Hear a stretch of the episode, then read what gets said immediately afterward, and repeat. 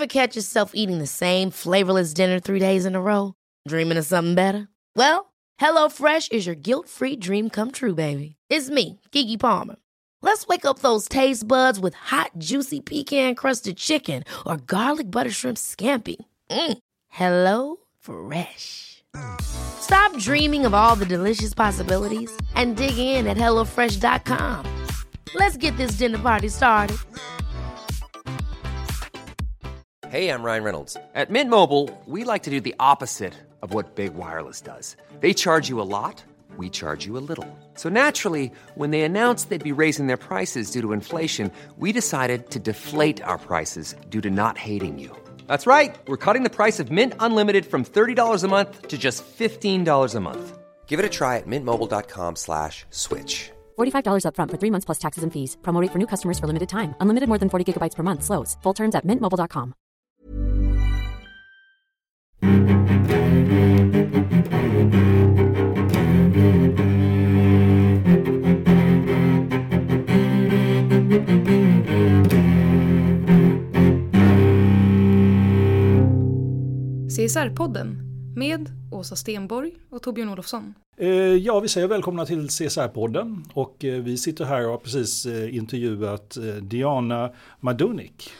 Och det här är faktiskt första gången vi gör en uppföljningsintervju eftersom vi har intervjuat hennes företrädare Bengt E Johansson som sen avgick.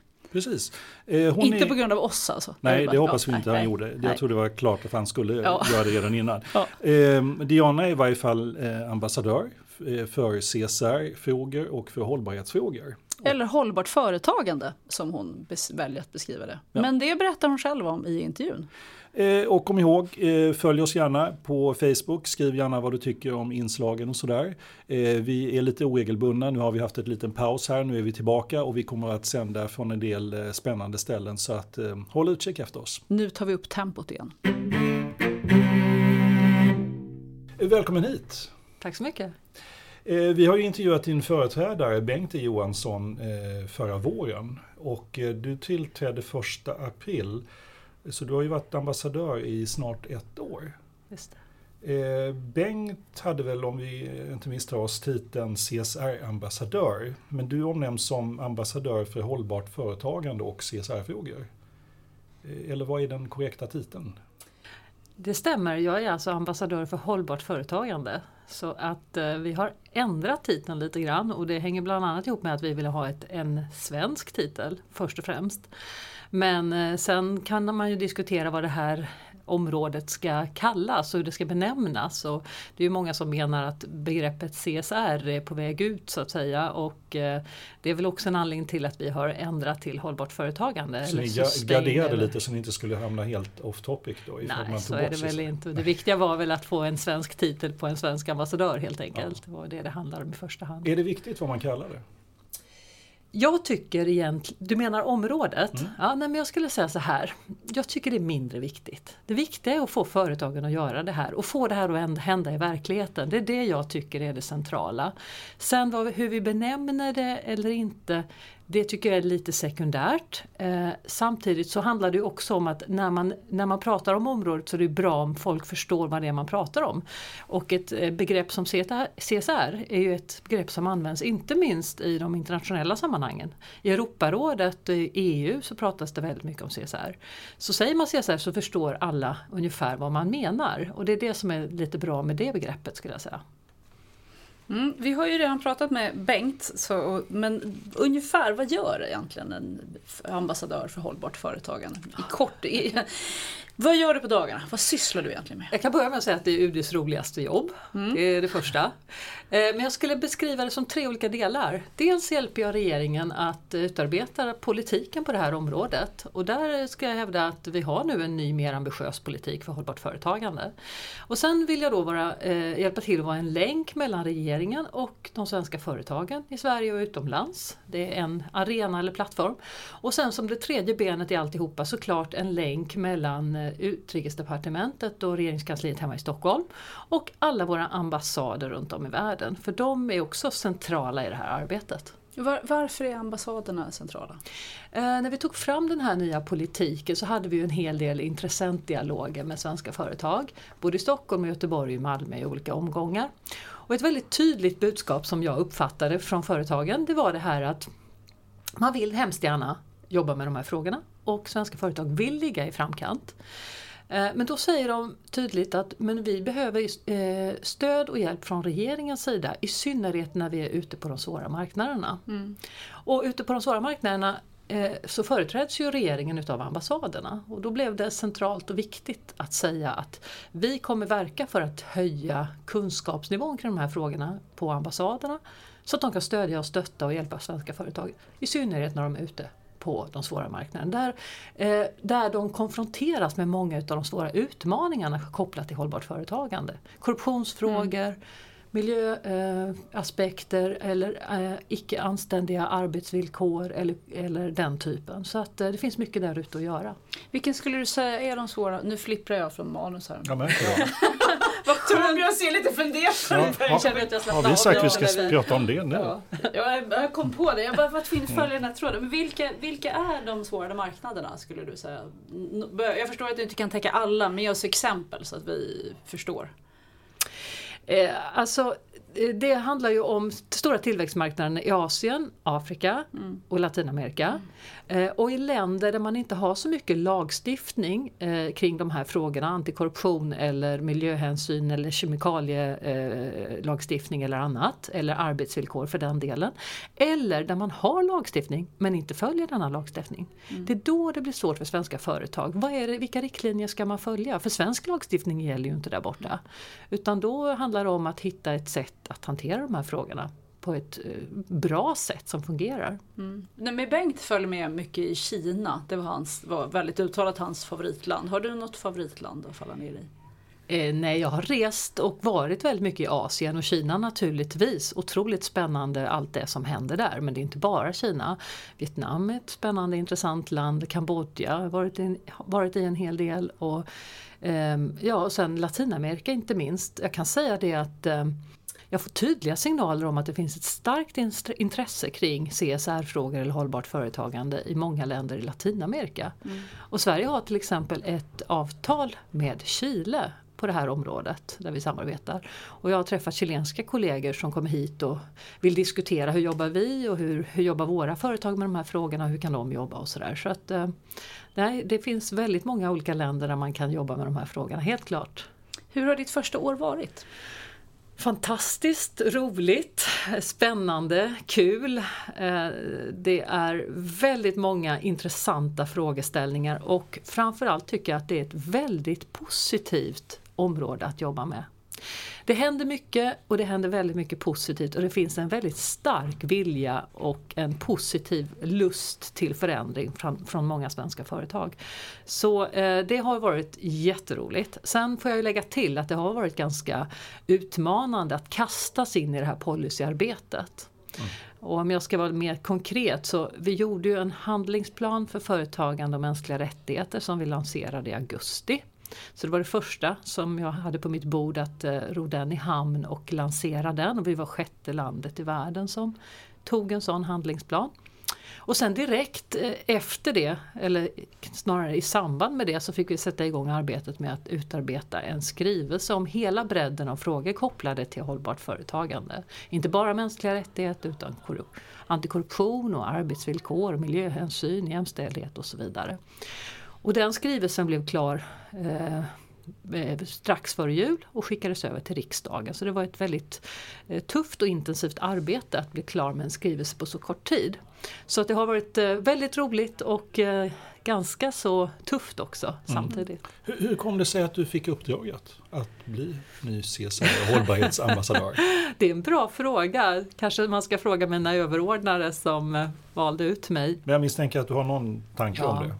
Jo, alltså jag kan säga som så att eh, förutom att jag är statsvetare i botten mm. så har jag också läst folkrätt med inriktning på mänskliga rättigheter en gång för länge sedan på Åbo Akademi i Finland. Mm. Och jag läste mänskliga rättigheter eller folkrätt i tre terminer. Eh, och eftersom eh, mänskliga rättigheter är en central aspekt i det här med hållbart företagande så passade det väldigt bra då när jag eh, skulle ta hand om och utarbeta den här handlingsplanen. Och sen ska jag säga att eh, mitt första jobb efter att jag fick min examen var på Utrikespolitiska institutet inom ett forskningsprogram kring mänskliga rättigheter. Och då skrev jag några artiklar kring de här frågorna eh, och då var frågan väldigt, väldigt ny.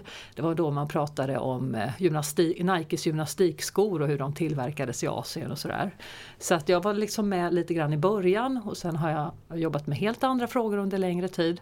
Och nu när jag kom tillbaka till de här frågorna så blev jag oerhört överraskad över att se hur mycket som har hänt och hur hela området har ut, utvecklats på ganska kort tid får man ändå säga i de här internationella sammanhangen.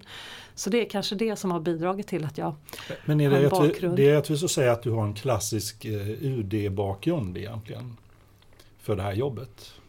Eh, Ja, eh, om det nu finns någon klassisk UD-bakgrund just för det här jobbet, för det är ju en lite speciell fråga. Men ja, jag har ju lä- läst eh, folk, förlåt, folkrätt och mänskliga rättigheter men också då statsvetenskap i botten såklart. Så jag har ju länge jobbat med konfliktfrågor, bland annat Balkanfrågor. Sen jobbade jag med EU-frågor under lång tid. Jag var på EU-representationen i Bryssel och jobbade med ambassadören där eh, i fyra år. Som det kallas antici, det betyder att man är så att säga närmaste medarbetaren åt eh, Coreper-ambassadören. Och sen efter det så var jag på statsrådsberedningen eh, och jobbade med statsministern. Dels för att hjälpa till med EU-ordförandeskapet och förbereda det 2009. Men sen så stannade jag kvar på statsrådsberedningen och, och hade hand om eh, statsministerns utrikesresor och inkommande besök. Så det var väldigt mycket resor till olika länder och bland annat så var jag med då när Fredrik Reinfeldt åkte till eh, Myanmar, Burma, Indonesien med stora företagsdelegationer. Vi var också i eh, Brasilien och Chile, ja, det är en stor resa. Vi var i Mexiko. Eh, och eh, jag kan säga att eh, inte minst i samband med den resan vi gjorde då till Burma, Myanmar så eh, togs den här frågan upp väldigt Det var tydligt. Jättespännande. Oerhört spännande. Det var jättespännande. Och, och jag kan säga att eh, det var eh, oerhört intressant att se det här, eh, hur det hela utspelar sig det här besöket. För vi hade en större svensk näringslivsdelegation som var villiga att, att investera och göra affärer i Burma, Myanmar. Men eh, då gjordes det också klart för ledningen i landet att ja, men det finns ju en hel del utmaningar här och det är väldigt bra om man är medveten om det att svenska företag har problem när det kommer till eh, oschyssta arbetsvillkor eller korruptionsfrågor och annat och ha en tydlig policy kring det här. Så att eh, det här var någonting som faktiskt togs upp i det, under den resan. Eh, väldigt tydligt det här med CSR och hållbart företagande. Men det känns som- med din beskrivning av det här så känns det ju som att de ställer frågan till helt rätt person om du ville ta den här frågan. Eller hur? Det. Är ingen som är förvånad. Då har vi fastställt det. Ja. Så det var bra. Då har vi fastställt. Jag har nog rätt kompetens. Jag, jag ska prova lite en, en, en, en, spekulation lite mera. Ehm, Jag har också läst mänskliga rättigheter och i de sammanhangen så, så känner jag väl att, att dels så finns det väldigt lite som handlar om näringsliv. Alltså näringsliv beskrivs på ett väldigt långt avstånd det finns väldigt sällan kunskap och erfarenhet hos de som föreläser av verkligt näringsliv. För de är ofta forskare eller statsvetare. Och statsvetare är traditionellt, utan att låta, okej jag tar fram rollen, de fattar ju ingenting om företag gör. Liksom. Det, det är och till på köpet så finns det även en kultur där man förenklar företag i så hög grad att det blir en, det blir en kalankabild av företaget. Det vill säga det är totalt bara vinstmaximering som gäller. Känner du igen den här bilden? För du har ju befunnit dig väldigt mycket både utbildningsmässigt och yrkesmässigt i de sfärerna. Känner du igen den bilden eller är det jag som har hittade jag på den nu? Ja, men det är väl lite olika. En del har Eh, större erfarenhet av att ha jobbat i företag och andra har det inte så att säga. Eh, när det gäller mänskliga rättigheter och ehm, folkrätt och, och hur mycket de eh, tar upp frågan om, om företagen och så. Där kan jag i och för sig hålla med dig. Att eh, om man tittar på den här folkrätten och de internationella konventionerna så nu kan jag dem inte alla paragrafer utan till men det är klart att det finns väl inte jättemycket att gå på där. Eh, utan det stora eh, genombrottet kom väl då genom Ruggis principer och FNs vägledande principer. Och, och även om de är trendbrott och liksom, ja, det är ett viktigt dokument och lite banbrytande skulle jag säga så tycker jag ändå man ska komma ihåg att det är inte en internationell konvention om företag och mänskliga rättigheter. Det är vägledande principer som har antagits av FNs MR-råd. Eh, och det där är lite intressant, de är väldigt tunga och viktiga och centrala. Men de är inte så att säga juridiskt bindande, de är inte en konvention. Nej, det håller jag med om. Det, det är de ju verkligen inte. Men vad, min association gick ju här, även när man läser mänskliga rättigheter läser man ju dels juridiken, men så fort man kommer in på praktiken så är det ju otroligt många mm. andra aktörer som är viktiga. Inte minst de ideella föreningarna som, mm. man, som man fördjupar sig mycket i. Hela Röda Korsets existens och grund. Och, och där talar man gärna om de ideella föreningarnas nytta nytta och funktion för att verkställa mänskliga rättigheter.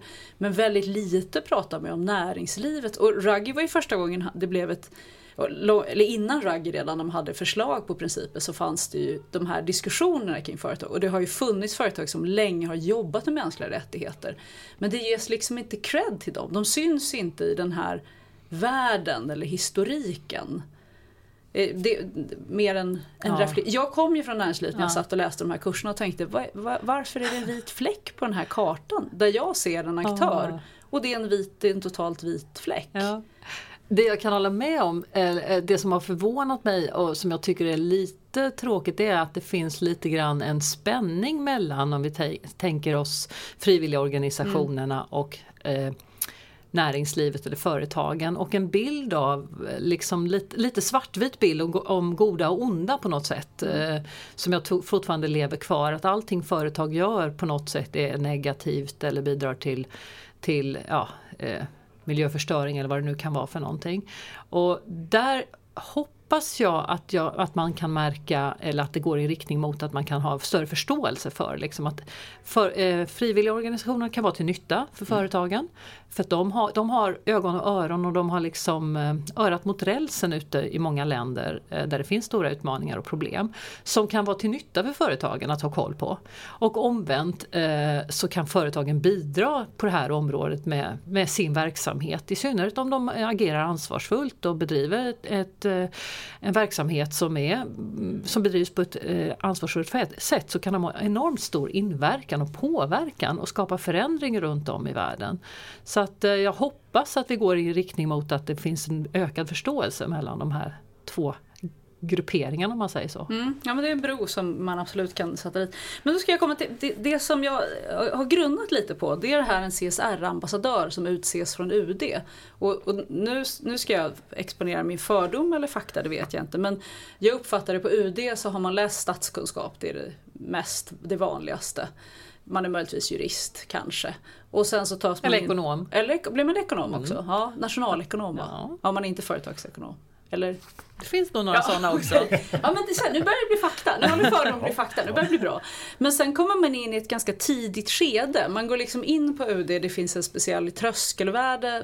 Ni har ju en antagning som fungerar på ett visst sätt med tester och allt. Och sen skolas man liksom på UD. Mm. Det är lite tanken. Mm. Och det som jag alltid har grundat lite över det är de här CSR-ambassadörerna som ska jobba med näringslivet har väldigt sällan någon erfarenhet av näringslivet det är inte en öppen rekrytering av hej alla ni som vill förändra näringslivet utan det är snarare här är våra ganska slutna led som är väldigt duktiga på diplomati, förhandling, internationella lagar. Det måste vara svårt att hitta någon som eller hur hittar man någon? Och, och var, varför satte man inte ut den som en vanlig ansökan? Och det låter som du skulle vilja bli CSR-ambassadör. Ja, varför inte? Ja. Det kanske skulle vara min Rollen är upptagen av Diana nu. Men... Ja, men jag vill ifrågasätta ja, ja, upplysningen. Det, det är liksom det. en mångfaldsaspekt att även jag ska... Nej, men du förstår du vad jag menar? Det, det, finns ju en risk med att personen som tar... Du tror att du är alldeles briljant och har förstått allting. För det låter faktiskt som du är alldeles briljant och har förstått väldigt mycket. Men det finns ju en risk att man inte har det. Att det är liksom en byråkrat istället som får det. Ja så kan det ju vara. Det gäller ju inte bara den här ambassadörsutnämningen utan det finns ju andra sådana där det finns många hugade kandidater eh, som tycker kanske att den skulle vara öppen och så. Eh, men ja, eh, det kan ju diskuteras och man kan ju föreslå det för UDs ledning att eh, den borde vara öppen för eh, för alla att söka. Det brukar inte fungera så i UD-sammanhang när man utser ambassadörer men eh, man kan föreslå det för UDs ledning. Men sen kan jag ju säga det att eh, när det gäller den här rollen och funktionen så finns det väldigt mycket olika arenor att jobba på. Du nämner här relationen i, i, till företagen och det är ju en arena. Och jag nämnde ju det här med det internationella perspektivet då. Hur vi ska få våra ambassader där ute i världen att, att gå i takt och, och fånga upp den nya politiken och tillämpa den i praktiken och i relation till företag och så. Och då är det ju naturligtvis bra om man har den här UD-bakgrunden så man vet hur man får våra ambassader att gå i takt och följa instruktioner från huvudstaden. Det är en aspekt. Men har vi inte samma problem ute när vi kommer ut till ambassad, ambassaderna då också? Är, det inte, är det inte risken att även på ambassaderna sitter de här statspersonerna som är UD-tränade och har väldigt god erfarenhet av statsapparaten med väldigt för, liksom, liten erfarenhet av näringsliv? Mm. Och så plötsligt ska vi liksom göra en fågel av en fisk istället mm. för att ta en fisk och förse dem med lite vingar. Förstår du hur jag Ja, jag tänker? förstår hur du tänker. Och det är återigen där, då är det olika funktioner man måste ha där. Man måste också, förutom att man ska kunna prata med företagen där ute och främja dem, så ska man ju kunna sälja in dem i det värdlandet där man befinner sig. Eller till exempel ta upp frågor på politisk nivå i det landet där man befinner sig. Mm. Och då är det väldigt bra att ha en UD-bakgrund så man vet liksom hur man tar sig fram i, fram mm. i olika administrationer. Mm. Så att det, det, finns olika aspekter på det här jobbet som gör att man behöver lite olika kompetenser. Men jag kan nämna ett annat exempel. Och det är det att nu den här våren så försöker vi då jobba för att lyfta den här frågan inom EU. Och som jag sa, jag har jobbat själv med EU-frågor länge. Eh, jag satt i Bryssel i fyra år, sen i sex års tid så så jobbar jag med EU-frågor hemifrån Stockholm eh, och har åkt på mängder av toppmöten nere i Bryssel eh, och utrikesministermöten och annat. Och jag blev lite överraskad att se att frågan om hållbart företagande eller CSR inte var så utvecklar och prioriterar i EU-sammanhang som jag hade hoppats och tänkt mig. Det finns till exempel inte ens en, en arbetsgrupp i Bryssel som red, regelbundet, en formell arbetsgrupp som regelbundet tar upp de här frågorna. Och det överraskade mig väldigt mycket. Så en sak som vi, vi försöker göra nu och jag jobbar för det är att eh, lyfta den här frågan i EU-sammanhang. Och eh, bland annat så vill vi ju då att EU ska eh, utarbeta en ny eller uppföljning till den CSR-strategi som man antog och som löpte ut 2014. Och nu befinner vi oss i, ett, i en period av ett vakuum där vi inte har någonting från EUs sida. Frågan är jättehet och jätteaktuell. Eh, jag tycker att EU ska ligga i framkant på det här området och samtidigt så tycker jag mig se då att vi halkar efter på EU-sidan för att vi tar inte nya initiativ. Så det är ett annat exempel. Det är ett exempel på politiskt sammanhang där man skulle behöva. Jag förstår, ja, och då förstår. är det jättebra att ha den här diplomatiska mm. eh, erfarenheten som, som gör att man vet hur man ska lyfta de här frågorna i ett internationellt sammanhang som vi nu till exempel jobbar med. Har det blivit förändringar i ditt uppdrag eh, i förhållande till det uppdrag som Bengt hade? Eh, är det saker som du kommer att göra annorlunda än vad, vad han gjorde? Utan att säga för mycket så vill jag nog hävda att den förra regeringen hade lite mer av en hands-off policy på det här området. Att det där var någonting med hållbart företagande som företagen fick hålla på med och skulle sköta men att regeringen inte skulle blanda sig så mycket i det. Och eh, eh regeringen nu har ju en annan inställning och eh, minister, näringsminister Mikael Damberg som är den som är ansvarig i regeringen för frågorna. Han har ju en helt annan inställning, en mycket mer proaktiv inställning. Han säger ju tvärtom att det är någonting som regeringen ska engagera sig i. Att stödja och stötta företagen i deras arbete för hållbart företagande. Och eh, det är just det som är bakgrunden till att vi nu har utarbetat en mer ambitiös politik så att säga. Så mm. på det sättet tror jag det skiljer sig ganska mycket. Eh, kopplat till det så i december så la regeringen fram en skrivelse Politik för ett eh, hållbart företagande. Vad var din roll i, i framtagandet av den? Jag var eh, i högsta grad involverad och ansvarig för att hålla ihop hela det här arbetet och driva processen framåt. Eh, och jag hade till min hjälp då någonting som heter en interdepartemental arbetsgrupp. Eh, det vill säga kollegor i alla de olika departementen i regeringskansliet som var involverade och som bidrog och såg till att deras departement eh, bidrog med eh, policy på deras områden som de ansvarade för. Men jag var på något sätt eh, den som höll ihop alltihopa tillsammans med en av mina medarbetare Anna och vi drev på den här processen för att få fram den här skrivelsen. Mm. Och vad, vad, är tanken, med, vad är syftet med den här skriften?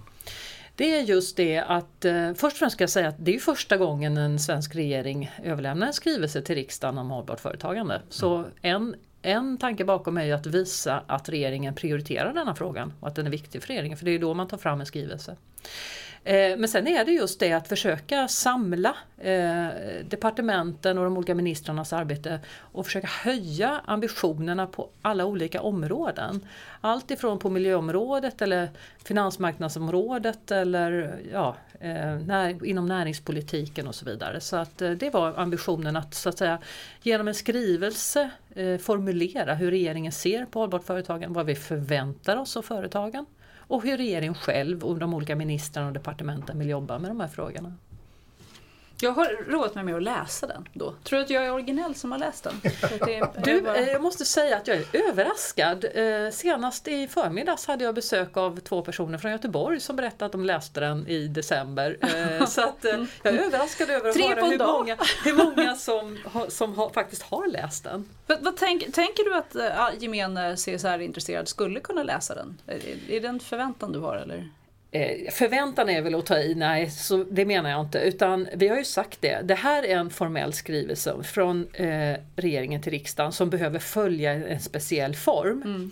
Eh, men den är ju inte alldeles läsvänlig skulle jag hävda, den här skrivelsen. Inte helt lätt att ta till sig. Så vi håller ju på just nu och arbetar fram en mer läsvänlig produkt som ska ja, vara mer lättillgänglig. Populärversion. Populärversion på 20 mm. sidor som i synnerhet ska rikta sig mot företagen. Det, det som vi tycker läsa. är viktigaste. Du ska läsa så populär. Mm. Jag läser en icke-populär ja, Alltså jag skulle faktiskt säga, jag, jag var elak mot din företrädare, det får jag väl be om ursäkt för efteråt nu nej, då. Jag tycker inte du var elak. Nej, vi, okay, jag sa att jag somnade när jag läste hans mänskliga rättighetsskrift eh, och det gjorde jag ju faktiskt, så det var en återgivning av sanningen. Eh, alltså skrivelsen om mänskliga rättigheter och eh, eller programmet eh, som han hade tagit fram kring mänskliga rättigheter. Bengt tänker jag på då. Eh, ja. den, somnade, den här somnade inte alls av. Det här var faktiskt en riktigt underhållande läsning.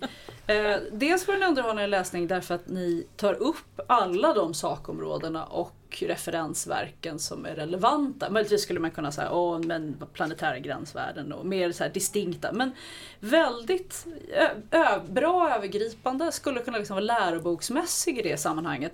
Och sen slutar det alltid med regeringen ska. Så det blir väldigt liksom, tillfredsställande konkret. Oj, kul att höra. Så, så jag måste faktiskt börja med att vara väldigt, det är inte min karaktär att vara vänlig och snäll. Nej, jag är helt tråkig. Ja, det är, någon gång måste det hända. Så nu kommer det stora ja, men. Du hörde menet som låg bakom. nej, nej, det är det faktiskt inte. Därför jag, det var inte ens så att även när jag läste mina kritiska ögon så tänkte jag så här, vad är det som saknas? För det brukar jag alltid kunna hitta. Så, vad är det som saknas? Jag tycker inte det var självklart att se något som saknades. Det jag tyckte var svårt, jag var ju med på en av dina dialoger inför den här skrivelsen. Eh, det var ju en två eller tre timmar, två timmar långt möte där du satt i plenum och alla intresseorganisationer och föreningar räckte upp handen och sa min fråga är viktig. Mm. Av det lärde jag mig att du har ett extremt långt spann av koncentration. Det var väldigt imponerande. Men jag förstår inte, det, att få ihop den här skriften utifrån de dialogerna, det kändes som ett väldigt mentalt långt hopp. Och nu har jag till del redan fått svaren därför att du har haft hjälp av många departement och det, nu ser jag inlagorna från departementen på ett helt annat sätt. Men den här dialogomgången, för mig så blev det så här, men herregud, vad ska hon med det här till? Jaha. Mer känslan ja. av. Eller var det en viktig input? Ja, absolut. För att eh, jag ska säga att processen gick ju till så att vi gick ju börja med att gå ut till våra mm. kollegor på departementen och fråga hur jobbar ni med de här frågorna eh, på ert departement och hur tänker din minister kring de här frågorna? Vad vill ni uppnå? Det var ju startskottet. Mm. Men sen eh, Sen ville vi ju höra då vad förväntar sig företagen av oss? Vad behöver företagen? Vad vill företagen av regeringen och av oss? Mm. Och därför utan de här intressentdialogerna som jag då genomförde både i Göteborg och Stockholm och Malmö så hade vi inte kunnat orientera oss på samma sätt. Det tycker jag var jätteviktigt. Och jag kan bara säga att jag lärde mig jättemycket och har stor nytta av de diskussionerna som vi förde. Eh, också när jag pratade med mina kollegor från andra länder inte minst. En sak som jag blev nyfiken på det är eh, statligt ägda bolag. -huh. Det har ju varit en, en, lite av en sten i skon eh, faktiskt om man ska vara ärlig. Eh, inte för att de är så många längre och inte för att många är så viktiga men Vattenfall mm. är viktig och Vattenfall är stor. Då står det den här att man har nu gjort en analys eller värdering av hållbarhetsaspekter för de statliga bolagen och det är efter den analysen som man också navigerar när man är ägarstyrning. Är den analysen publik? Ja, det finns ju riktlinjer för eh, hur eh, statliga bolag ska hålla på med hållbart företagande. Ja, just det, men den här, om jag förstod den analys som man hade gjort var per bolag. Alltså att varje, jag ser framför mig att någon har satt och sagt den här fastighetsbolaget, vad är den här fastighetsbolaget för hållbarhetsaspekter? Vad är de duktiga på? Vad är de dåliga på? Mm. Jag kanske missuppfattar dig nu men jag menar varje statligt bolag måste ju rapportera om sin, sitt hållbarhetsarbete. Så att, uh... Jag uppfattar det nog som analysen var gjord av de som ska driva ägandefrågorna och att det var snarare en värdering då. Vilka aspekter för, förväntar vi oss och vilka är de duktiga på och dåliga på? Att det var mer ah. en värdering av respektive bolag. Det är i alla fall det jag kunde läsa mig till.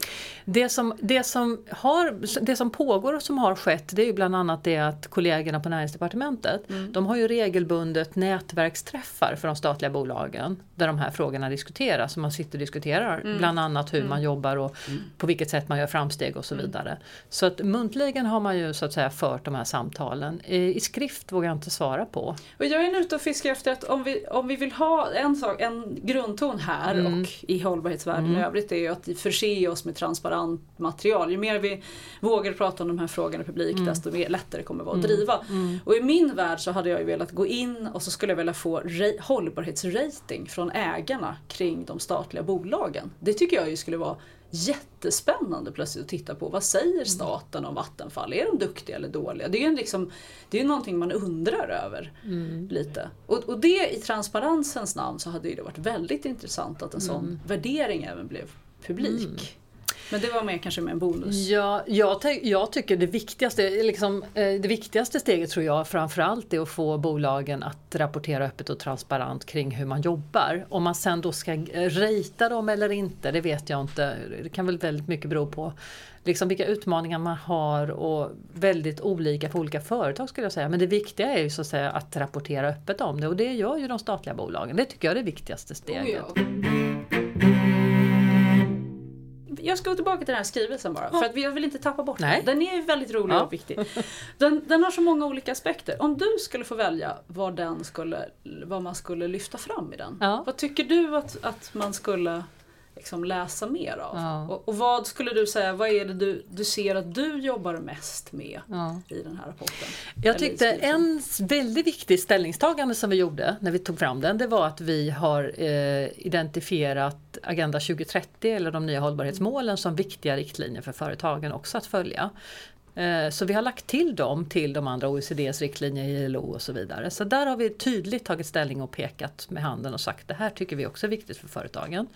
Och sen eh, den stora trenden om man kan säga så, eh, det är att det är större fokus på, inte risker och utmaningar som företag ställs inför när det gäller hållbart företagande, utan faktiskt affärsmöjligheten, the business case som alla mm. pratar om. Mm. Den uppsidan av hållbart företagande, det tycker jag också är väldigt tydligt framkommer i den skrivelsen, att det finns så mycket fördelar.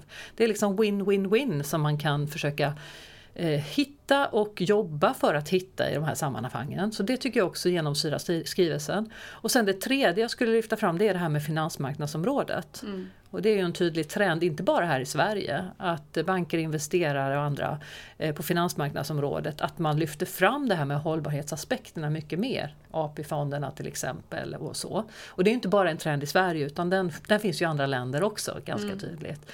Och de tre sakerna tror jag är det som jag direkt tänker på sticker ut lite grann. Så du tror finansmarknaden är de som kommer få, det är där det kommer hända saker också? Ehm, framåt eller? Det, jag, jag, tror att det är där det händer så att säga. Eh, och det märker vi också så att säga internationellt, Storbritannien eller USA förs de här diskussionerna.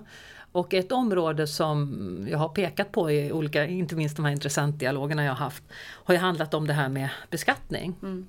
Är det okej okay att kalla sig ett företag som har en tydlig hållbarhetspolicy Eh, och samtidigt undvika att betala skatt, eller inte betala skatt så att säga, eller aggressivt skatteplanera så att man egentligen inte betalar någon skatt. Eh, den diskussionen förs ju och finns till exempel inom G20. Läser man The Guardian så poppar de artiklarna upp. Eh, allt som oftast tycker jag i tidningarna. Och nu ska jag bara försöka binda ihop det då tänker du att egentligen borde finansmarknaden vakta den frågan också? Eller är det en finans, skattefrågan en finansfråga för dig? Bara för jag, tänkte, okay. jag tänkte nog finansbranschen, men jag ja. tänkte kanske för trångt då. Ja okej, okay. ja nej, men på ett sätt ja. Eh, nej, men det för är skattefrågan har ju alla bolag om det är IKEA eller gruvbolag eller vem den är. Ja det är sant. Eh, nej men det, det är just det området. Jag pratar inte miljöfrågor nu eller arbetsvillkor utan det var därför jag ja. kallade det finansmarknaden. Men det ekonomiska området helt enkelt. Ja, just det. Mm. Just det. Och då har du How would you like to look five years younger? In a clinical study, people that had volume added with Juvederm Voluma XC in the cheeks perceived themselves as looking five years younger at six months after treatment. Look younger, feel like you. Add volume for lift and contour in the cheeks with Juvederm Voluma XC. Reverse signs of aging by adding volume to smooth laugh lines with Juvederm Volure XC. For important safety information and to find a licensed specialist, visit juvederm.com. That's J U V E D E R M.com. Not for people with severe allergic reactions, allergies to lidocaine, or the proteins used in Juvederm. Common side effects include injection site redness, swelling, pain, tenderness, firmness, lumps, bumps, bruising, discoloration, or itching. There's a risk of unintentional injection into a blood vessel, which can cause vision abnormalities, blindness, stroke, temporary scabs, or scarring. Talk to a licensed specialist to find out if it's right for you. Hey, I'm Ryan Reynolds. At Mint Mobile, we like to do the opposite of what Big Wireless does. They charge you a lot, we charge you a little. So naturally, when they announced they'd be raising their prices due to inflation, we decided to deflate our prices due to not hating you. That's right. We're cutting the price of Mint Unlimited from $30 a month to just $15 a month. Give it a try at mintmobile.com slash switch. $45 upfront for three months plus taxes and fees. Promote for new customers for limited time. Unlimited more than 40 gigabytes per month. Slows. Full terms at mintmobile.com. Hey, it's Ryan Reynolds, and I'm here with Keith, co-star of my upcoming film, If, only in theaters May 17th. Do you want to tell people the big news? All right, I'll do it. Sign up now and you'll get unlimited for $15 a month in six months of Paramount Plus Essential Plan on us. Mintmobile.com slash switch. Upfront payment of $45 equivalent to $15 per month. Unlimited over 40 gigabytes per month. Face lower speeds. Videos at 480p. Active Mint customers by 531.24 get six months of Paramount Plus Essential Plan. Auto renews after six months. Offer ends May 31st, 2024. Separate Paramount Plus registration required. Terms and conditions apply if rated PG. Affärsmodellsutvecklingen som också kommer kommer vara viktig i förhållande till att åstadkomma hållbarhet. Mm, hur tänker du då? Jag tänker att, att jag tror ju, min lilla käpphäst är att jag tror inte att eh, de svåra lösningarna handlar inte om att ta fram nya tekniska innovationer till exempel utan det handlar väldigt mycket om att ställa om en affärsmodell så att vi kan tänka annorlunda och det är hela sharing economy eller cirkulär ekonomi som handlar och framförallt sharing economy därför mm. att vi har inte infrastrukturen för att klara av de sakerna än. Och då är det affärsmodellen att hyra ut en produkt istället för att sälja en produkt till mm. Och det, det är ju innovation som inte handlar om teknik eller materia eller liknande utan mm. det handlar om innovation i våra huvuden helt mm. enkelt. Och den i sin tur är beroende av skattelagstiftningen, är beroende av flera flera lager Okay. Så då hävdar jag att det är egentligen affärsmodellsomställningen mm. som är kanske 80% av problemet. Ja. Den mesta tekniken finns redan mm. men vi måste köpa den och vi måste köpa den på ett annorlunda sätt. Mm. tänker jag. Ja, otroligt spännande område, det är helt klart. Jag håller med dig. Jag menar, och hur, hur tänker man mer innovativt? Hur tänker man out of the box så att säga? Det är där utmaningen ligger och eh, gör att det blir väldigt, väldigt spännande att se vart hela det här hela den här diskussionen och eh, utvecklingen tar vägen framåt så att säga.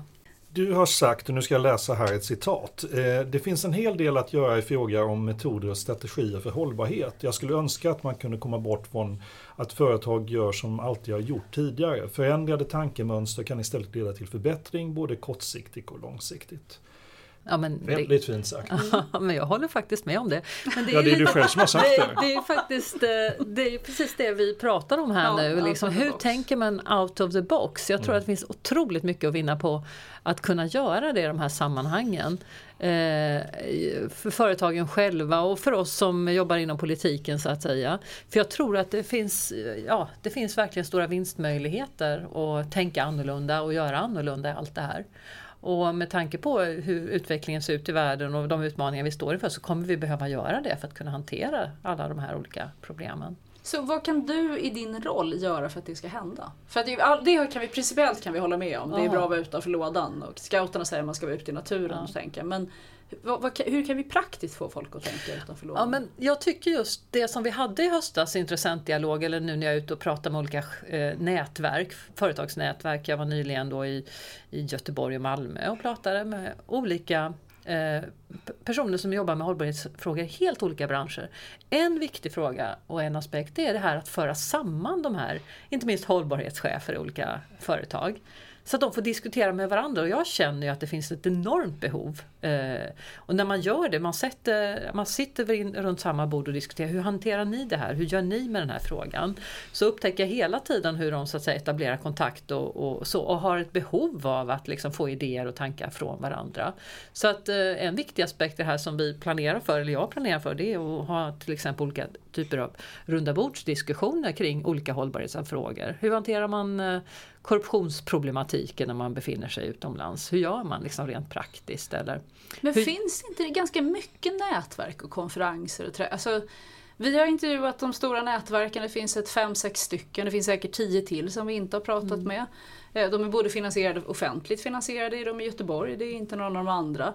Det finns konferenser nu i varenda liten Mm. sakfråga samt i de stora övergripande. Är det inte det, är inte den arenan ganska Nej, men jag- tagen? Eller det- finns det fortfarande behov av det? Ja, jag tror det. Det är just därför det finns så himla mycket sånt, för att det finns ett behov av det. Eh, Alla de här olika mötesplatserna och så. Så att eh, annars tror jag inte... ja, Men du tänker dig inte- en annan typ av forum där man sitter lite mindre grupper eller? Nej, alltså inte nödvändigtvis utan lite grann de frågorna som man brottas med rent konkret. Liksom. Eh, till exempel, hur jobbar man med företagande och mänskliga rättigheter rent konkret? Och om man kan få ställa de här frågorna direkt till de som utarbetat Ruggys principer, det är ett sånt runda bordsamtal som jag skulle vilja arrangera här under våren. Så tror jag att det är ett bra tillfälle att komma dit och ställa alla de här konkreta frågorna. Hur har ni tänkt er? Hur ska man uppfatta olika saker? Bara som ett exempel. Så det tror jag. Men jag menar, visar det sig att det inte anmäler sig folk till de olika rundabordssamtalen, då kommer vi ju inte ha dem. Men hittills har jag inte haft det problemet, tvärtom. Jag tror också att folk anmäler sig till, er för att ni är viktiga. Alltså, jag, jag tror man måste göra maktan, ja, men lite Ja. krasst sådär. För att jag tror att tittar man på konf- antal konferenser nu så blir det ju fler och det finns ganska många. Och det är ju en ren marknad för dem att de säljer konferenstillfällen. Sen har de säkert goda intentioner också. Men jag tror att skillnaden är när ni kallar det att man också eftersträvar för att ha relationer med er. Så det finns ju en risk här att, att eller inte risk egentligen men det känns inte så innovativt att säga att det behövs fler möten. För möten finns det många av redan. Det tror jag de flesta i hållbarhetsvärlden eh, skulle hålla med om. Men, men det är mer en, så en, en snabb reflektion. Sen kan det ju säkert finnas när man är på gränsen av, man verkligen ta, hittar någonting nytt. Alltså hur ska, mänskliga, hur ska företag jobba med mänskliga rättigheter? Det är särdeles gammal fråga. Ja, fast jag undrar här lite grann, för vad Diana säger är ju att eh, i mötena med företagen så upplever du att det finns ett stort behov av att få diskutera de här frågorna med varandra. Så då är det ju snarare frågan, är de här mötena, konferenserna, är de, är de bra uppbyggda? Ja, det är, inte är de bra rätt? Det är kanske de som borde lägga ner istället. Ja, det är möjligt. Får jag lägga till Ja. en annan dimension Det i det hela? Nej, men jag tänker också på det här, man får göra lite åtskillnad på vilka företag vi pratar om. Och, eh, Tittar man på de stora som är in, eh, verksamma internationellt så är det ju väldigt många som jobbar väldigt mycket med de här frågorna i olika dimensioner. Mycket duktiga, kompetenta och genomtänkta policy och så. Eh, men sen så, eh, så kan man åka liksom ute på landsbygden här i, i Sverige som sagt och då möter man helt andra företag som inte alls brottas med den problematiken utan helt andra frågor och jobbar med det på ett helt annat sätt. Så det finns liksom lite olika behov upplever jag väldigt starkt och en sak är hur samtalen som förs här i Stockholm och det märkte jag i de här intressedialogerna. Det var liksom helt andra diskussioner i Stockholm än de som vi förde i Göteborg och Malmö om jag får hårdra det så. Ja. Så att eh, jag tycker det finns lite skillnad. Det finns fortfarande ett uppdämt behov för annars tror jag inte att dels skulle inte alla det här, de här mötena och seminarierna arrangeras och sen skulle inte folk komma.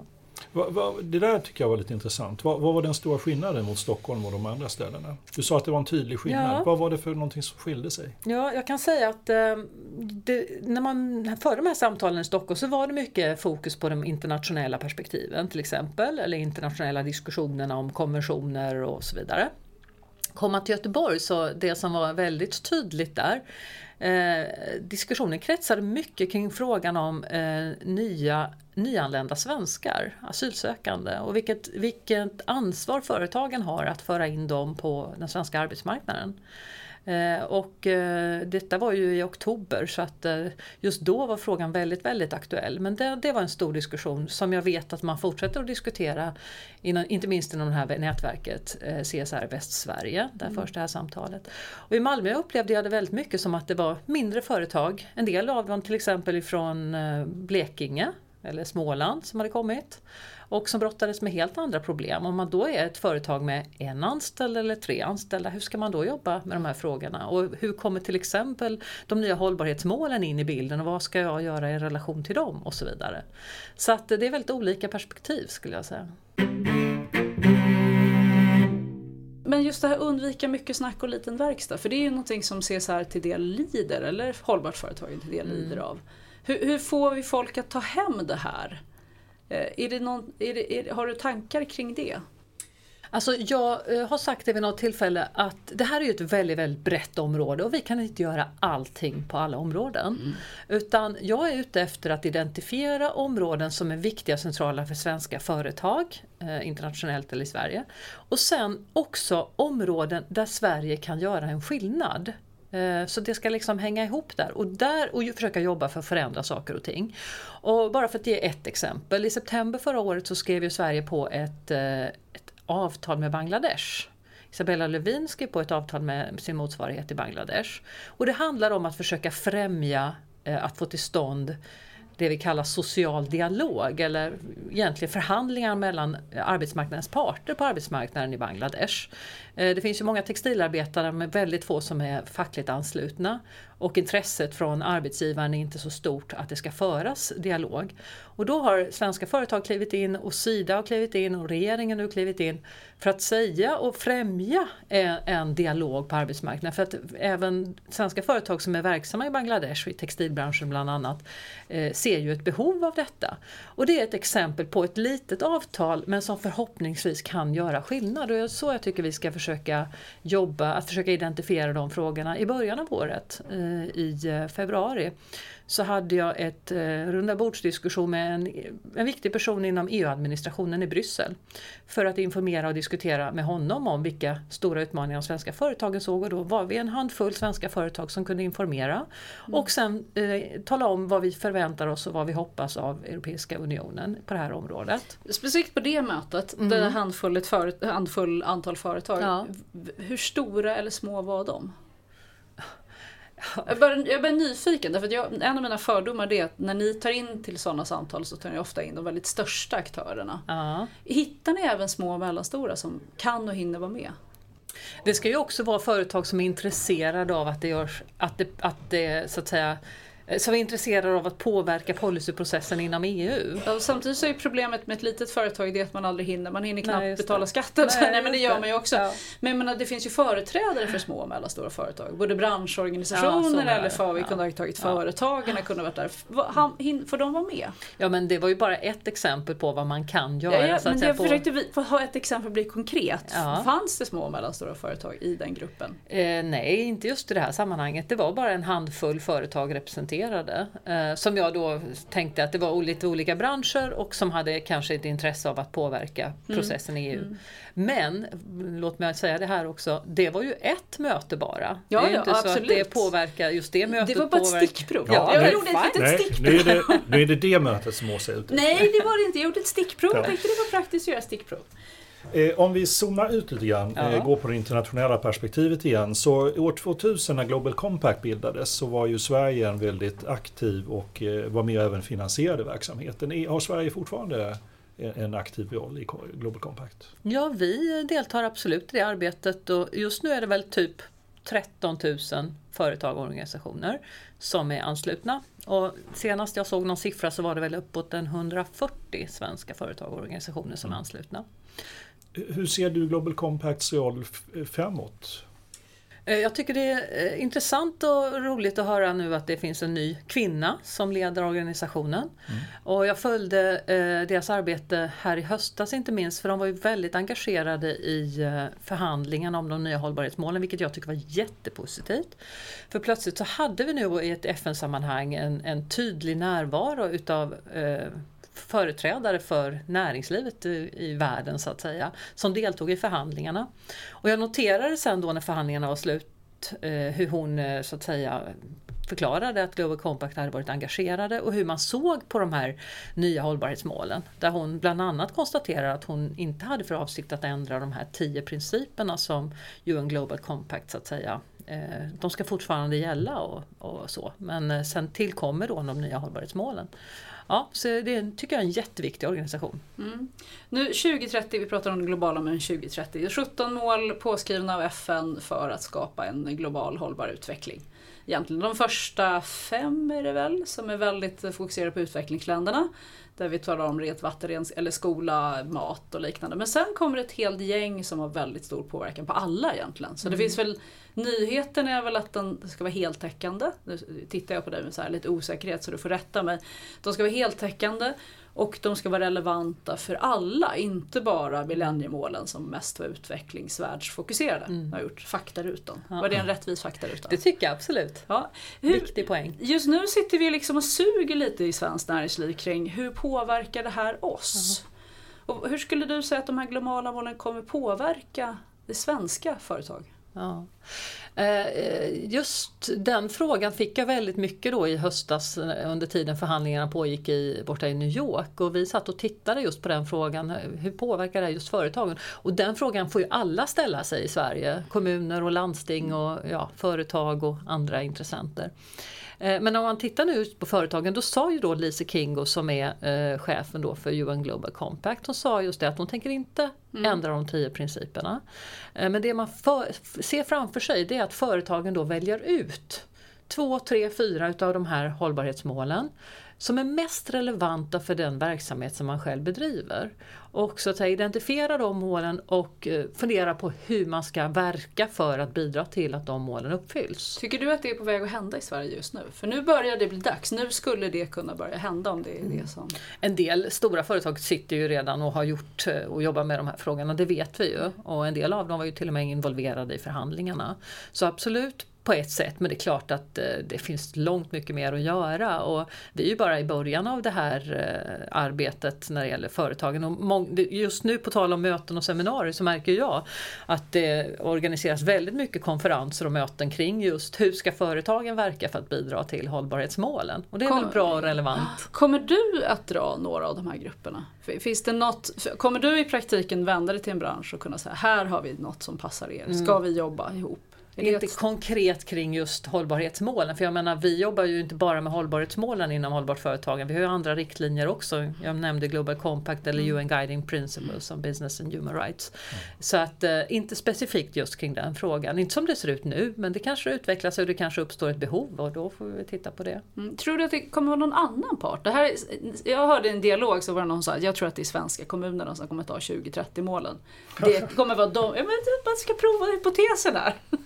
Det, liksom, det kommer vara de, precis som vi hade ja, Agenda 21, så liksom, det var kommunernas sak, så kommer 2030-målen bli kommunernas. Vad, vad, tror du om den?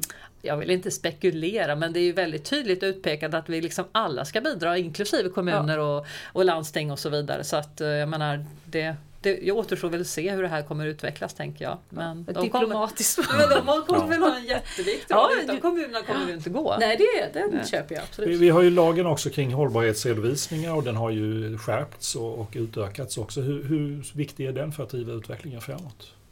Vad jag hör från många företag så säger de att det är jätteviktigt. Eh, just för att det är en tydlig signal och det är någonting man måste följa så att säga. Och även nu får vi se hur den lagen landar för den har ju inte utformats, den är inte klar ännu och vi vet inte exakt hur, hur den kommer att se ut. Men den kommer i alla fall börja gälla från och med årsskiftet, slutet av det här året och början av nästa år.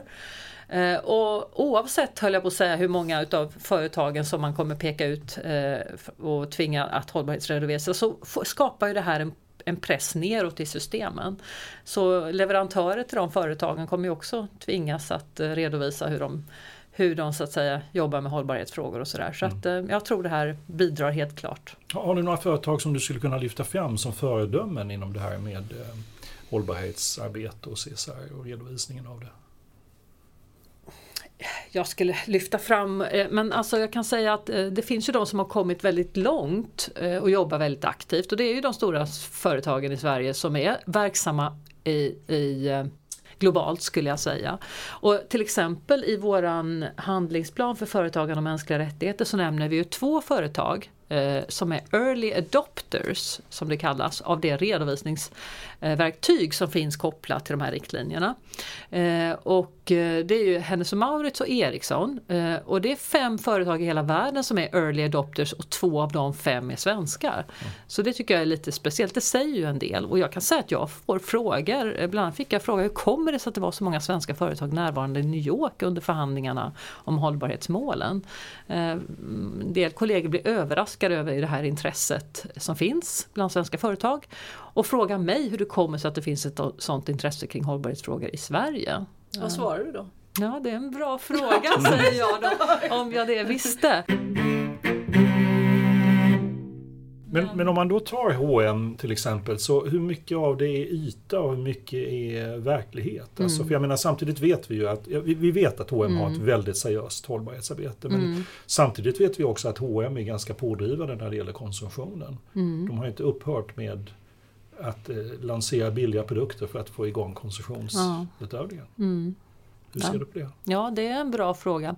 Eh, alltså, jag har inte suttit och gjort någon värdering och, och, och mätt och vägt så att säga för att säga att eh, eh, hållbarhetsarbetet uppfyller den här graden eller den, här, den andra graden. Så har jag ju inte gjort.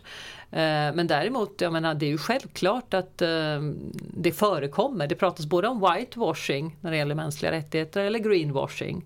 Eh, och det är, ju ingen, det är ju ingen hemlighet att det förekommer helt klart. Men sen är det ju det här att liksom någonstans måste man ju börja, det måste ju alla företagen. Att göra allt från, för, från dag ett, det, det, är ju väldigt svårt och det är svårt att kräva. Men eh, att det finns en tydlig process och en vilja, en önskan och en, ett seriöst arbete på området. Det är väl det som är viktigt att få igång. Från stora företag och min, mellanstora och små företag. Mm. Eh, sist vi träffades så, så, så jag var med på en av de här dialogseminarierna. Du kommer så väl ihåg när jag sa sluta dalta med svenska företag. ja, Kanske. I alla fall. Nu ska jag säga det igen. Det hela salen. Jo, det hörde jag. Men vad roligt, det var ju inte bra i alla fall. ja, men jag tycker det finns ett mantra där man säger vi är så himla bra i Sverige. Mm. Det, och, och, till del så, lägger det, mm. så är det vanligt förekommande, tycker jag, när man pratar med statstjänstemän och även faktiskt mellan företag att man säger att vi är så bra. Liksom. Mm. Och det är lite så här, man får känslan att folk vill sätta på parkbänken istället och titta på mm. utsikten liten. Eh, jag var tvungen att gå hem och fundera på det, varför är jag så himla otålig? Varför är jag inte nöjd med det? Ah. Så nu har jag, liksom, har jag belagt mitt påstående. För det som jag ser, det är ju liksom den, den framförallt naturvetenskapliga fakta ja. som ligger på bordet. Mm. Det vill säga vi konsumerar ett och ett halvt jordklot mm. globalt.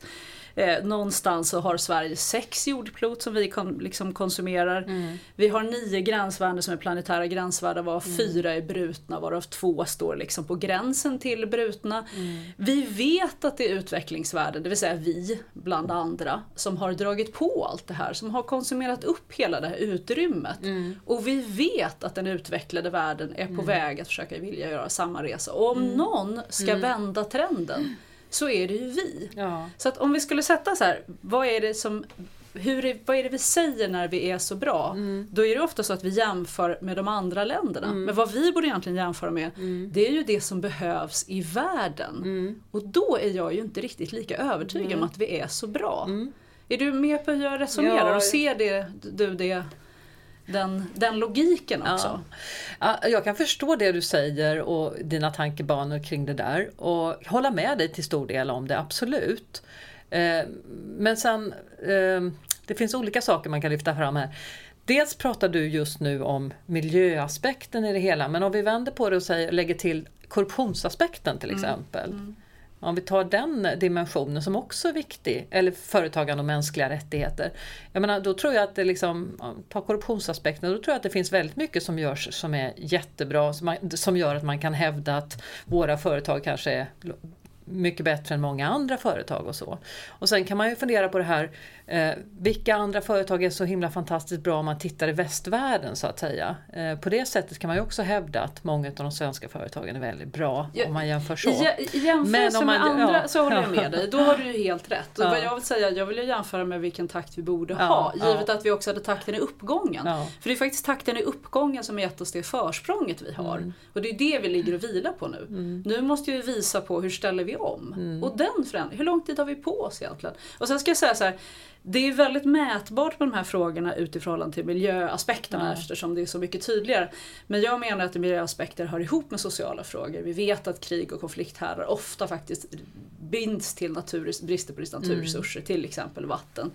Och vi vet att i orosmoment där vi förgiftar hela vår befolkning med kemikalier så kommer de att dö och det kommer inte, det kommer inte finnas en social grund för ett gott samhälle överhuvudtaget. Så jag tror inte, i min värld är inte de här frågorna isolerade. Utan sättet vi jobbar med miljöfrågor och med naturförstöring kommer hänga ihop med goda samhällen också. Och då är vi tillbaka igen, hur vänder vi det här? Vilken förändringstakt borde vi egentligen ha givet de här, de här utmaningarna egentligen? Och är vi då bäst? Nej, alltså bäst vet jag inte om jag någonsin har sagt att vi är, men att vi ligger Men är vi fram- ens bra? Ja, Om man jämför bra. med omställningen som behövs. Okej, om du ser det så. Men lite grann handlar det om hur, hur man vill se det. Om huruvida glaset är halvtomt eller halvfullt eller eh, vad man jämför med så att säga. Men det är klart att om man tar en sån dimension som arbetsvillkor till exempel. Mm. Då vill jag ändå hävda, liksom, om vi tittar i Sverige så har vi ju kommit väldigt långt och svenska företag, många av dem Mm. utomlands också, driver på det här arbetet. Så det är liksom lite olika aspekter, frågan om vad Men man om, tittar du, om, vi på. bara, den. om vi bara Ja. väljer att titta på, för att vi, nu, Bara nu är- miljö. Ja men, ja, men vi, vi faktiskt Ja. flit, Ja, lite med okej. flit väljer. Därför att på något sätt är ju ändå, om vi förorenar vår miljö Ja. så kraftigt så att Mm. vi inte kan överleva i den, då kommer inte ett gott samhälle heller finnas. Så det, Nej. det, är en, det är en sanning, det har inte jag Mm. hittat på ens. Faktiskt. Och- givet de Mm. utmaningarna som vi ser och de larmrapporter vi får så kan vi säga så här, vi har kanske, säg att vi har liksom, vi måste knäcka nöten kring att, att fortsätta ha ett gott samhälle utan att fresta på naturen. Den nöten måste vi knäcka Mm. Ja. inom tio år. Ja. Och går det fort nog då? Mm. Tycker du? Nej, alltså det kan jag hålla med om att det inte gör. Eh, Men därmed inte sagt att det inte är det som görs på det här området skulle vara bra. För det är ju liksom... Det är Men lite bra grann- om det inte är fort nog. Då, då är det ju inte bra nog. Då, då, alltså, nu är jag lite hård men jag menar, Ja. jag tror, att vi måste, jag tror att vi måste föra in en känsla av att vi ska öka tempot Mm. i rummet också. För det finns, en, det finns i det här vi är så bra, lite så Mm. här, men då har jag sätter mig på parkbänken. Och vi leder ju ändå, titta loppet där bakom oss, jag behöver inte ligga på. Medan tittar vi på den naturvetenskapliga utmaningen Mm. så har vi väldigt bråttom. Mm. Men på, en, på ett sätt så höll jag ju med dig, men på en punkt håller jag inte med dig. För jag, jag tycker ju för att företag tänker ju inte riktigt så. Låt oss sätta oss här lite vid sidan av och på parkbänken och vi behöver inte liksom ligga i framkant. Och jag tycker inte riktigt att det är det jag möter så att säga, utan företag mm, jobbar ju med de här frågorna och vill, men sen att man inte liksom når hela vägen och, och så vidare. Det är en annan aspekt i det hela, men, men jag, jag känner inte igen den här bilden av att liksom, ja, det där behöver vi inte bry oss om för vi är så duktiga ändå. Det Så det här inte. vi är duktiga, det blir inte ett mantra för parkbänken? Eller, alltså det är så jag vet inte, associerar det Upplever lite. du det så att företagen tänker jag, så? Jag, jag undrar liksom varför man säger det, ens faktiskt om jag ska vara helt ärlig. Därför att på något sätt så är ju, är ju så att säga men vi är så bra, det blir så här, Men om jag får inget vända alarm. på frågan då, då. eh, Hur många andra länder och företag ser du då runt om i världen som är så himla mycket bättre som man då skulle kunna följa som modell eller exempel? Jag tycker det finns lysande exempel från olika kontinenter. Mm. Och sen några av de lysande exemplen är kända och några av de lysande exemplen är inte kända. Det måste vi ha stor respekt för. Framförallt små Mm. och mellanstora bolag i- Chile. De har inte vi en aning om så vi Nej. kan inte ens ta det som exempel om vi ens försökte. Där tror jag det finns väldigt många företag inom den kooperativa rörelsen och som är mycket mer verksamhetsnära som verkligen är föredömen. Och det tror jag vi kan hitta i vilket land som helst om jag ska vara helt kategorisk faktiskt. Mm, ja. Sen tycker jag att det har funnits, det finns ett antal stora företag som Mm. också, Marks Spencer var en av de första stora konsumentbolagen som började föra in hållbarhet på agendan på ett helt annat Mm. systematiskt sätt. Jag är lite försiktig med att säga att försöka dra eh, många över en kant. Jag kan tänka mig att man kan tala om branscher som är mogna eller Mm. Jag tycker definitivt inte att Sverige som nation är ett, ett, ett kraftigt föregångarland. Jag tycker vi har svarta fläckar på vår karta också. Mm. Som inte vill röra sig framåt överhuvudtaget. Eh, och, och jag ser att mm. om vi nu ska prata om, vi binder tillbaka mot det här att tänka utanför lådan. Mm. Så om man ska tänka utanför lådan, det är ju när man känner att man vill mycket mer. Mm. Men när man har ett mantra av att men vi är ganska bra, då har vi hittat lösningarna i så fall. Då känner jag att vi stannar lite i att våga nya utmaningar, att våga ta liksom, modiga steg. Den nya coola teknikutvecklingen när det gäller energifronten, den sker ju inte i Sverige bara. Den sker på många ställen i världen. Så jag, jag är lite skeptisk till det mantrat. Jag tror det finns en risk med det och jag tror vi måste bara jämföra med vad världen behöver. Mm. Snarare än någon sorts allmän gissning och uppfattning. Mm.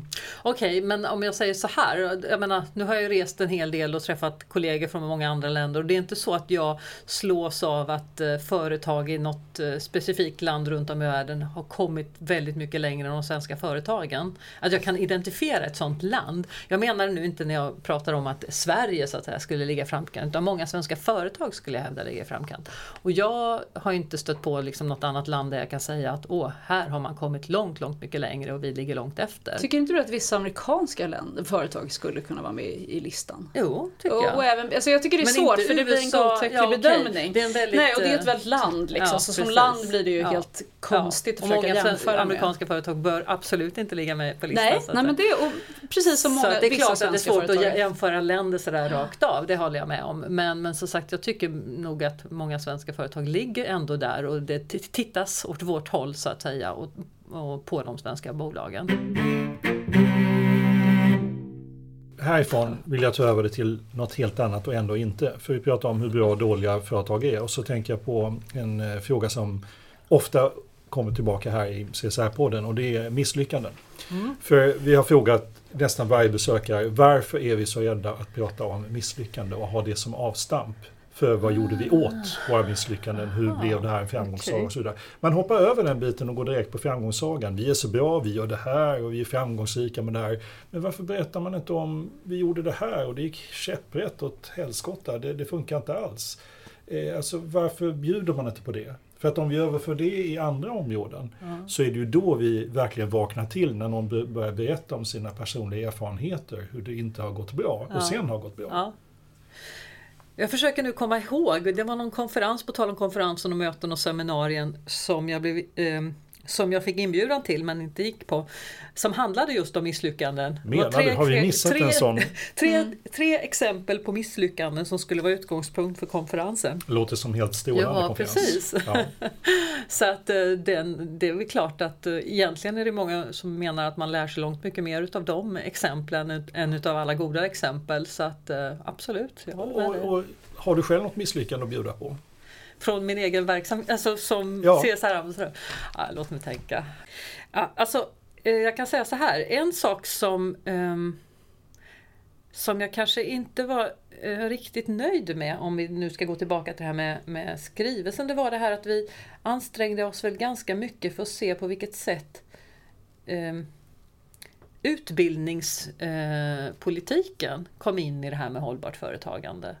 Och där kunde vi väl konstatera att där fanns det mycket kvar att göra. Eh, det finns några riktlinjer eh, riktade till, till utbildningsinstanserna som handlar om entreprenörskap, att det, man ska utbilda i det. Men sen är det väldigt mycket upp till utbildningsinstanserna, inte minst universiteten själva, att bestämma vad man ska eh, ha för slags utbildningar på universiteten.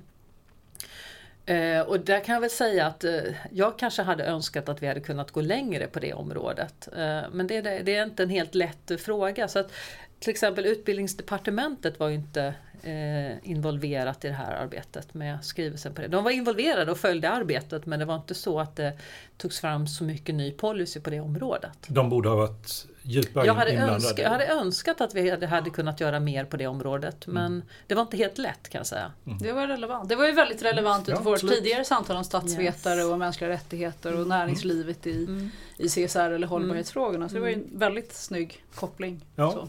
Om vi kopplar till, från misslyckande till inspiration istället. Vad, någonting som har inspirerat dig mest under det här året som CSR-ambassadör? Ja, jag kan bara säga hela det här positiva momentum som finns i den här frågan och allting som händer på, inom olika branscher på olika områden, hur det tänks och hur det funderas på på vilket sätt man kan så att säga, förbättra hållbarhetsarbetet. Inte bara för att man så att säga, ska visa upp en fin fasad, för alla har vi ju lärt oss av avskräckande exempel på att det kan kosta väldigt mycket om man bara visar upp en fin fasad och sen inte gör det här på allvar i verksamheten. Eh, så det jag har inspirerats av det är att se liksom alla dessa företag som kommer på alla dessa smarta lösningar på hur man kan hantera hållbarhetsfrågor och vad man kan göra åt dem. Och nu är du ett år in i tjänsten så du känner dig, du vet vad den är. Det kan man väl säga. Det tar ett år innan vet man inte riktigt vad man håller på med. Vad, det, vad skulle du verkligen vilja ha åstadkommit innan du avslutar din period som CSR-ambassadör? Vad skulle du vilja se tillbaka på och säga detta är mitt monument?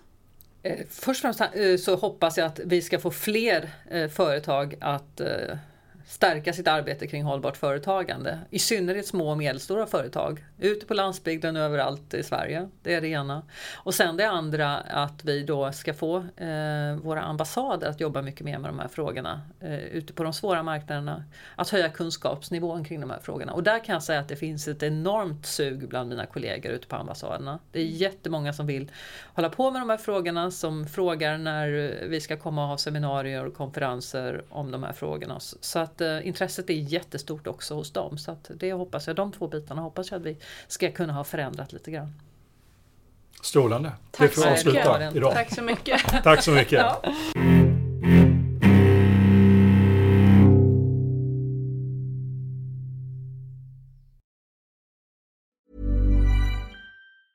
Hey, it's Danny Pellegrino from Everything Iconic.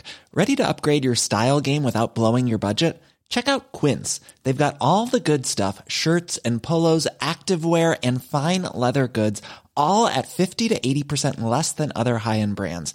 And the best part? They're all about safe, ethical and responsible manufacturing.